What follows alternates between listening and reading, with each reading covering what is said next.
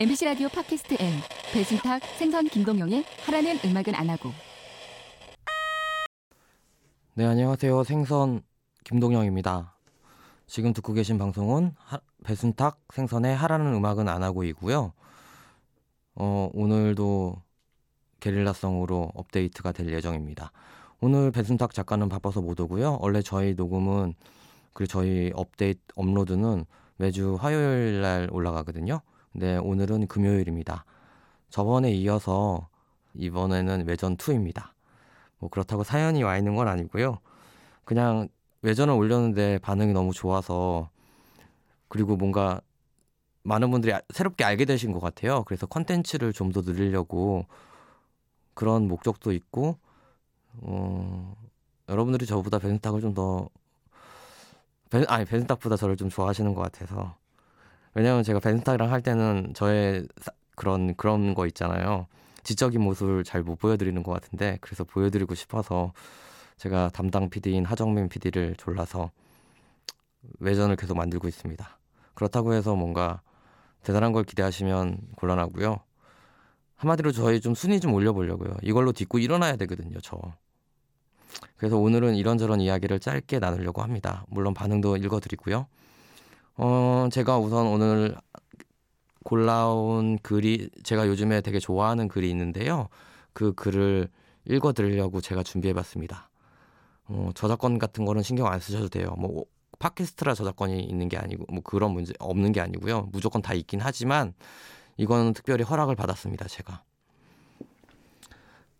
당신이 떠난 순간부터 내 인생은 특별해졌다. 마치 프랑스 아트 영화에 나오는 불우한 주인공의 숨결처럼 파란색으로 변했다. 물론 그 시간들을 뭐라 표현할 순 없지만 분명한 건 난 예전, 난 예전 같지 않고 당신의 공백의 순간을 내 나름대로 의미를 부여하고 즐기고 있다. 당신이 떠남으로써 나는 작가가 되어 글을 쓰게 되었고 나는 가수가 되어 노래를 부르게 되었고 나는 화가가 되어 그림을 그리게 되었다. 그리고 나는 건축가가 되어 아름다운 집을 지을 수도 있다. 물론 모든 재료는 당신의 떠남으로부터다. 제목은 너의 너와 나의 재료라는 글이고요. 음, 어디 글에 실린 건 아니고 84년도에 발표된 글입니다. 지은이는 길스 모츠. 영국의 화가고요. 그는 사물을 실제보다 더 실제처럼 그렸던 화가래요. 처음에는 기계 도면을 그리던 설계자였는데 어 나중에 그게 뭐라고 해야 될까? 미술계가 이제 점점 그런 거 있잖아요. 발전하고 발전하기보다 트렌드가 있잖아요. 유행이 있잖아요. 유행이 변하다 보니까 그러니까 초현실화라고 초극 극사실주의라고 하죠. 어, 여기서 무식 유식한 말 나왔습니다. 극사실주의. 극사실주의에 입각한 걸 썼는데 뭐 있는 걸 그대로 하는 게 아니고 어떤 것들의 도면을 그렸는데 그게 한 장의 예술 그림처럼 보였기 때문에 음, 굉장히 인기를 많이 얻었다고 해요. 그리고 글도 썼는데 음, 그는 노래 가사도 그리고 시도 그렇다고 스토리도 아닌 그런 글들을 써서 이렇게 낙서하듯이 발표했다고 하네요. 책으로 묶어서 낸 거는 본인이 직접 낸 건 아니고 다른 사람이 글을 묶어서 냈대요. 저작권 허락 없이. 근데 그 책은 지금도 팔리고 있고 많은 사람들한테 사랑을 받고 있다고 합니다. 특히 영국 젊은이들에게 사랑을 받고 있다고 하네요. 제가 우연히 이 글을 읽게 된 곳은 사실 제가 프랑스에 있을 때 이러니까 뭐 프랑스에 오래 있었던 건 아니고 제 마지막 책 당신이라는 안정제를 프랑스에서 작업을 했거든요. 그때 게스트하우스에 꽂혀 있던 책 중에서 이 사람 글이 한 개 실려 있었거든요. 영어로 되어 있는 원서였어요. 원서였어요. 원서. 영어 한글 하나도 없는. 그래서 제가 그걸 읽었거든요. 물론 이거 제가 번역한 거라 확실히 번역이 되어 있는지는 잘 모르겠고요. 그냥 제 나름대로 해석해서 쓴 글이라 완벽할지는 모르겠지만 한번 찾아보셔도 괜찮을 것 같습니다. 너무 멋있지 않아요? 그러니까 이별하고 나서 슬퍼지기도 하고 기뻐지기도 하자, 어, 홀가분해지기도 하잖아요. 여러분들은 어떠실지 모르겠지만 전 이별을 하고 나면 정말 며칠 동안 잠을 자거든요. 곰처럼 겨울잠 자는 곰처럼. 그런데 그 시간을 즐기는 것 같아요. 그러니까 내가 사실 제가 여자친구랑 대부분 헤어지는 이유가 뭐 제가 차거나 이런 싸우거나 이런 게 아니고 대부분 조용히 떠나거든요 여자들이 왜 그런지는 뭐 저는 너무 잘 알고 있습니다 어쩌면 여러분들도 잘 아실 것 같아요 저의 성향을 보면 굉장히 방탕하고 그리고 되게 예민하고 그리고 꼴에 글 쓴다고 작가인 척하고 하다 보니까 제 멋대로 하고 하다 보니까 여자 친구들이 많이 떠나는데요. 대부분 떠났어요. 그래서 그 사실을 좀 잡기보다는 저는 그 상황을 스스로 즐기는 것 같아요. 그래서 이 사람이 말했던 것처럼 막 아트 영화에 나오는 불우한 주인공처럼. 그리고 뭐 프랑스 영화 보면 흑백인지 칼라인지 제일 애매한 그 모호한 색상의 그런 것들을 이 사람은 파란색으로 표현을 했는데 근데 원래는 더 길었거든요 원문은. 그러니까 원, 원래 표현으로는 새벽 같은 파란색이라고 했는데 여러분들 새벽에 파란색 보셨는지 모르겠지만 정말 묘하거든요 해가 뜨기 전과 어둠이 걷히기 전에 중간에 있는 그런 애매한 시간에 있는 파란색은 정말 황홀할 정도로 아름다운데 그 색깔로 표현을 했더라고요 그렇게 쓰고 싶었는데 운율이 안 맞는 거예요 나름대로 제가 번역하다 보니까 물론 배순탁이었다면 더 잘할 수 있었을지도 모르겠지만 배순탁은 이런 걸 안 좋아할 거예요. 나 부끄럽다고. 그래서 이 사람이 뭐 작가가 되어 글을 쓰게 되었고 가수가 되어 노래를 부르게 되었고 화가가 되어 그림을 그리게 되었고 건축가가 되어 아름다운 집을 지을 수 있다고 했는데 이건 하나의 뭐 그냥 상징적인 거죠. 영감이 충만하고 뭐 이래서 그런 것들 때문에 자기가 될 수 있었다고 썼지만 사실 그가 된 건 아니죠. 그냥 조금 과장해서 조금 더 시적으로 표현한 것 같습니다. 오늘은 길레 아, 길스모츠의 시를 시도 아닌 모도 아닌 아무것도 아닌 글을 소개했습니다. 어떠셨나 모르겠네요. 원래 더 잘 읽는 사람이 읽어야 임팩트가 있을 텐데 제가 읽어서 별로 임팩트가 없어요. 이래서 초등 교육의 중요성이 부각되는 것 같습니다. 저 사실 어렸을 때부터 공부를 굉장히 하, 잘 하지 못했고 그 예전에 어렸을 때 초등학교나 이제 유치원 때 책을 소리내서 읽는 시간들이 많았잖아요. 근데 저는 항상 그 시간을 굉장히 싫어했고 제가 이제 소리내서 읽는 거를 별로 안 좋아했거든요. 그래서 조금 약간 읽는 것이 익숙하지 않습니다. 거기다가 목소리도 조금 나른해서 그리고 어떨 때 제가 들으면 톤이 높더라고요. 사실 톤이 좀 낮은데 일반 목소리는 근데 마이크 앞에 서면 좀 목소리가 높아지고 긴장하니까 머릿속이 하얘지고 사실 제가 벤타하고나 뭐 일반 사람하고 얘기할 때는 보통 친구들하고 얘기할 때는 굉장히 유식하거든요. 근데 이 프로그램 와서 완전히 무식한 사람이 됐는데 사실은 저도 알고 보면 그나마 지적인 지식인입니다. 음. 와, 사실 이런 적이 없는데 저희 팟빵 게시판에 폭, 댓, 어, 댓글이 폭주했다면 거짓말이고요. 그나마 좀 많이 올라와 있네요. 저희 27화랑 27.5화가 나간 이후로 음, 아무튼 들어주셔서 너무 감사하고요. 우선 그러면 소개 하나 해드리기 전에 잠시 광고해 드릴게요. 음, 우선 여러분들이 이 방송을 듣, 어떻게 들으시는지는 잘 모르겠는데 MBC에서 그 미니로 가장 먼저 올라가요. 미니로 들어가셔서 들으면 가장 쉽게 들을 수 있고요.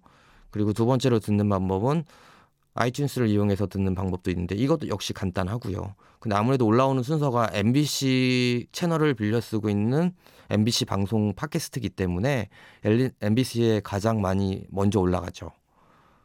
그래야 이런 것들 해야 되잖아요. 그 다음에 저희가 많이 신경 쓰고 있는 게 아무래도 팟빵이라는 사이트가 있습니다. 팟빵닷컴인데요. 뭐 네이버라든가 다음에서 찾아보시면 팟빵 치면 바로 연결되는 링크가 나오는데 그 링크로 들어가시면 첫 번째 화면에 보면 빨간색으로 해서 검색창이 나와요. 거기에 저희 제목이 굉장히 길잖아요. 하라는 음악은 안, 음악 작가들이 하라는 음악은 안, 나고 뭐 블라블라블라가 있는데 그렇게까지 치지 않으셔도 되고요. 어, 검색창에다가 하라는이라고 치면 검색 키워드 하라는 이라는 검색 결과로 해서 두 개가 나와요. 배순탁 생선에 하라는 음악은 안 하고가 가 나오고요. 그 다음에 또 하나는 하라공이라고 해서 하라는 공부는 안 하고라는 이 두 개의 팟캐스트가 나오는데요. 어, 하라는 공부는 안 하고는 뭐 무시하셔도 되고요. 왜냐하면 이거는 업데이트가 2015년 9월 28일 이후로 된 적이 없거든요. 그렇기 때문에 별로 신경 안 쓰셔도 되고요. 그리고 배순탁 생선에 하라는 음악으로 들어가시면 됩니다. 참고로 저희 카테고리는 취미에 들어가 있습니다. 여기 팟빵에 2,000개가 넘는 방송이 있기 때문에 그것들에 따라서 이제 분류가 되는 카테고리를 나눠야 되거든요. 근데 왜 저희가 취미로 되어 있는지 모르겠지만 취미로 되어 있습니다.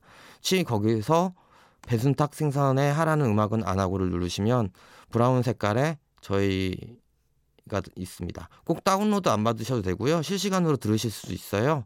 들으시면 저희 최근에 녹음한 것부터 옛날에 녹음한 것까지 다 있습니다. 그리고 여기 가입하시면 귀찮지만 가입하는 거 엄청 귀찮잖아요. 근데 이 페이스북으로 연동이 돼 있어서 페이스북으로도 가입을 대신 할 수 있는 걸로 제가 알고 있어요. 그리고 물론 팟빵이라는 어플도 있고요. 그 어플을 통해서 들으시면 되고요. 그렇습니다. 그러면 총 191개의 댓글이 달렸어요. 물론 저희가 방송한 지 얼마나 됐을까요?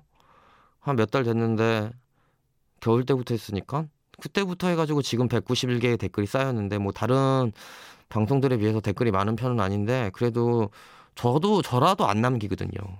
너무 귀찮아요. 세상에 왜 이렇게 가입하라는 게 많아요. 나는 그런 거 별로 방해받고 싶지 않은데. 음. 그래서 댓글 중에서 음, 몇 개를 골라서 읽겠습니다. 다래님이 올려주셨어요. 최근에 바빠져서 못 듣고 있었는데 생선 외전 소문을 듣고 왔어요. 저도 갖고 있는 걱정의 일부였는데 감사합니다. 생선 작가님이랑 배순 작가님이 아웅다웅 하는 건 너무 귀여워요. 출신, 아, 모모모미의 맥주가 팔던가요? 성인이 되면 맥주 마신다고 하셨는데, 어, 마신다고 하셨는데, 기억하고 있어요. 어, 아, 맥주 주신다고 하셨는데, 라고 했네요. 아, 다래님 예전에 한번 왔던 고등학생인 것 같아요. 그때 와가지고 저한테 고민 상담 했었는데 제 결론은 대학 가고 와서 오라고 했거든요. 미안합니다. 제가 이렇게 학벌주의입니다. 대학을 가라고 여러분들에게 버젓이 얘기를 하고 있네요. 대학을 안 가도 상관은 없지만 어 저도 사실 제 인생을 보면 정말 파란반장하거든요. 모든 사람의 인생이 다 파란만장하지만 특히 제 인생은 제가 주인공이기 때문에 더 파란만장하게 느껴지는 것 같습니다. 저는 굉장히 공부를 못했고요. 여러, 여러분들이 알다시피 공고 출신에다가 지방대학교 출신입니다. 그런데 원래는 대학교 갈 생각이 없었고 그냥 공고에서 기술자가 돼서 해외에 나가서 일하는 산업 역군이 되고 싶었거든요. 타워 크레인 기사가 되고 싶었는데 어떤 계기로 해서 대학을 가게 됐어요. 음, 근데 그 대학을 가서 제가 학점은 평균 2.5가 안 돼요. 졸업하는 평균. 말도 안 되는 평균이죠. 한마디로 출석만 했다는 거죠. 그렇지만 저는 더 저의 대학 생활을 너무 사랑합니다. 비록 저희 대학이 지방에 있는 그리 유명하지 않고 어디 스펙으로도 뭐 등장하지도 않을 그럴 대학교인데요. 그렇다고 해서 제 대학을 다니거나 지방 대학을 다니시는 분들을 비하하는 거 맞네요. 공부 좀 열심히 하시지. 요즘 같은 세상은 공부 열심히 해야지.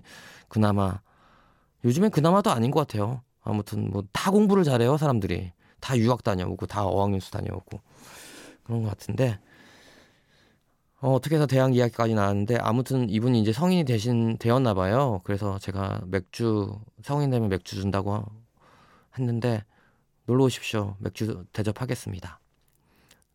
그 다음에 어, 나 영어로 쓴 거 보면 막 배순탁 이야기 생각나가지고 좀 당황하는데 리노 박님 박리노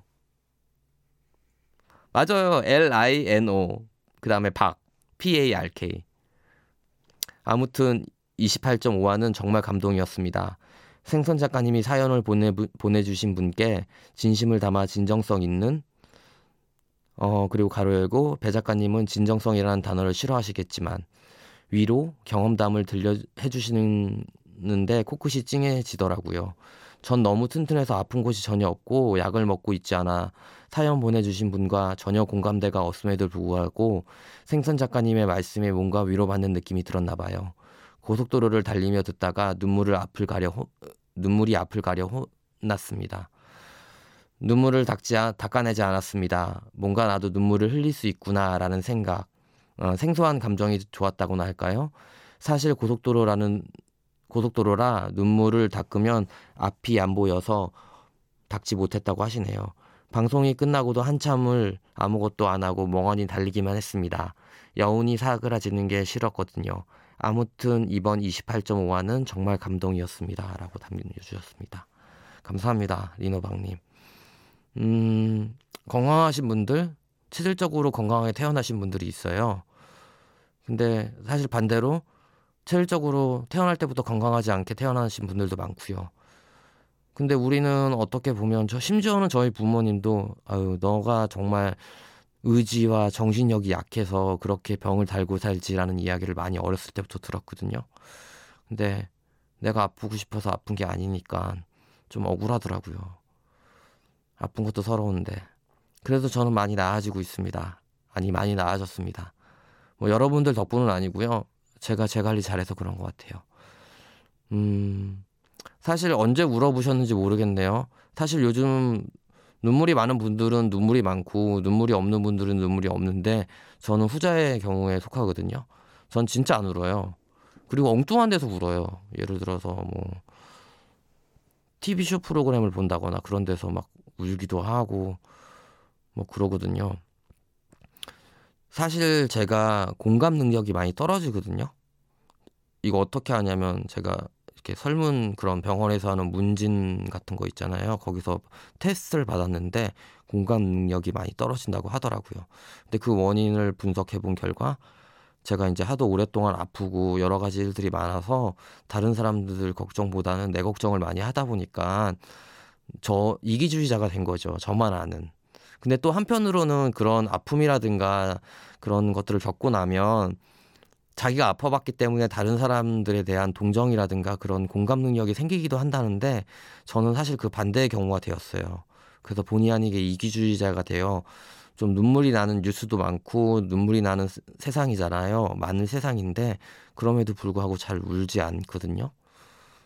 음, 그래서 눈물을 흘리셨다고 하니까 오랜만에 그리고 그런 감정을 가지고 계셨다고 하니 오랜만에 느꼈다고 하니까 축하해드리고 싶네요. 누구는 울고 싶어도 눈, 눈물이 흐르지 않는 사람이 있고 어느 타이밍에 울어야 될지 잘 모르는 사람들도 있으니까요. 어, 525030님 생선 외전 감동 이거 쓰고 싶어 팟빵에 가입했다고 하셨네요. 감사합니다. 이렇게 해서 많은 분들이 남겨주셨어요. 어, 그 다음에 어 이거 어떻게 읽어야지? 필름몰 필름솔.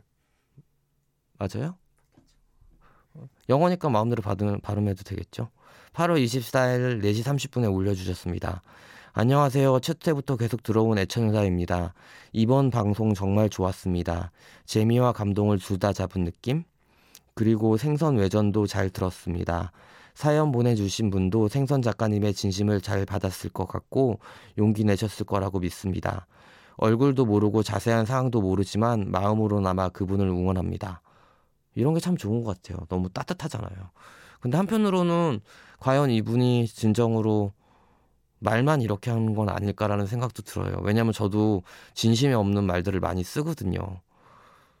그렇지만 애써 가입을 하고 애써 여기까지 글을 남기셨다는 거 보면